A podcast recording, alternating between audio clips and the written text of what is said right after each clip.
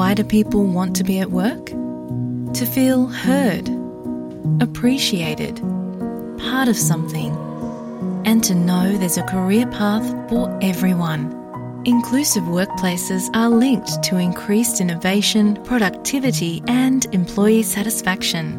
Make your organisation a place where people want to be.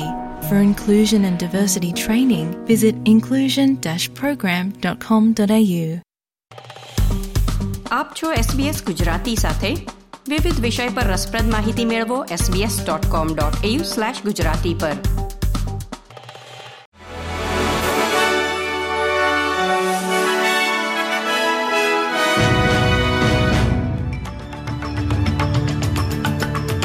નમસ્કાર. પહેલી December બે હજાર ત્રેવીસના મુખ્ય સમાચાર આપ સાંભળી રહ્યા છો વત્સલ પટેલ પાસેથી એસબીએસ ગુજરાતી પર. વિપક્ષના નેતા પીટર ડટને સરકારની ઇમિગ્રેશન અને સરહદની સુરક્ષા અંગેની નીતિઓ પર વળતો પ્રહાર કર્યો છે. જેમાં દરિયાની સરહદ દ્વારા ઓસ્ટ્રેલિયા આવતા શરણાર્થીઓની દેશના દાયકા અગાઉ ઘડવામાં આવેલી નીતિને નબળી પાડવાનો આરોપ મૂકવામાં આવ્યો છે.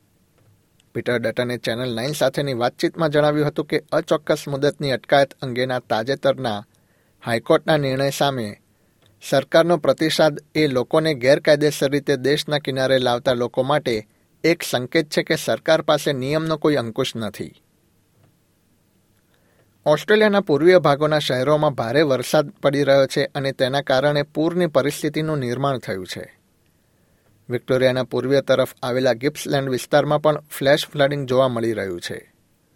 વિક્ટોરિયા અને ન્યૂ સાઉથ વેલ્સના અમુક વિસ્તારોમાં એક જ દિવસમાં એકસો પચાસ મિલીમીટરથી પણ વધુ વરસાદ નોંધાયો છે. વિક્ટોરિયાના સ્ટેટ ઇમરજન્સી સર્વિસ તરફથી ટીમ વેમ્બુશે જણાવ્યું હતું કે પૂરગ્રસ્ત વિસ્તારમાં રહેતા લોકોએ સુરક્ષિત સ્થળે જવા તૈયાર રહેવું જોઈએ. આરોગ્ય અધિકારીઓના જણાવ્યા પ્રમાણે વિશ્વભરમાં મલેરિયા ઝડપથી ફેલાઈ રહ્યો છે. આ પરિસ્થિતિનું નિર્માણ વધતા તાપમાન, ભેજમાં વધારો અને વધુ વરસાદના કારણે થયું હોવાનું મનાય છે. વર્લ્ડ હેલ્થ ઓર્ગેનાઇઝેશનના તાજેતરના અહેવાલમાં નોંધવામાં આવ્યું છે કે ગયા વર્ષે મલેરિયાના ચોવીસ પોઈન્ટ નવ કરોડ કેસ નોંધાયા હતા. કોવિડની શરૂઆતના ત્રણ વર્ષના સમય દરમિયાન બાવીસ પોઈન્ટ ત્રણ કરોડ કેસની સરખામણીમાં આ કેસની સંખ્યા વીસ મિલિયન વધુ છે. ન્યૂ સાઉથ વેલ્સમાં હાલમાં કાર્યરત એક પોલીસ અધિકારી પર છ વર્ષ પહેલા સિડનીમાં એક વ્યક્તિની ધરપકડને લઈને આરોપ મૂકવામાં આવ્યો છે.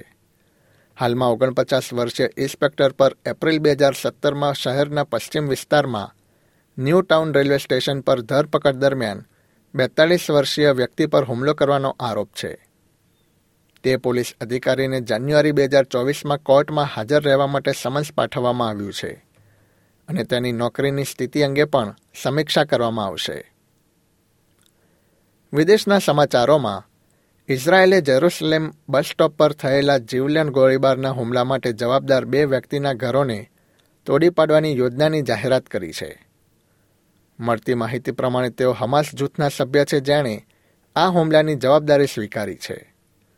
ગાઝા અને કબજા હેઠળના વેસ્ટ બેંકમાં મહિલાઓ અને બાળકોની હત્યાના બદલા તરીકે તેમણે આ હુમલાને ગણાવ્યો હતો. બીજી તરફ અમેરિકાએ આ ગોળીબારની ઘટનાની નિંદા કરી છે. ઇરાકના પૂર્વી દિયાલા પ્રાંતમાં થયેલા બોમ્બ વિસ્ફોટમાં ઓછામાં ઓછા દસ લોકોના મૃત્યુ થયા છે.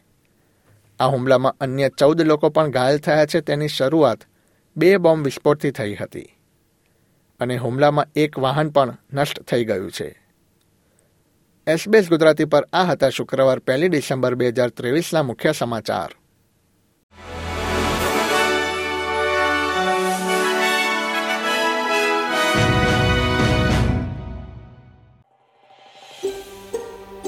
આ પ્રકારની વધુ માહિતી મેળવવા માંગો છો, અમને સાંભળી શકશો Apple podcast Google podcast Spotify કે જ્યાં પણ તમે તમારા પોડકાસ્ટ મેળવતા હોવ.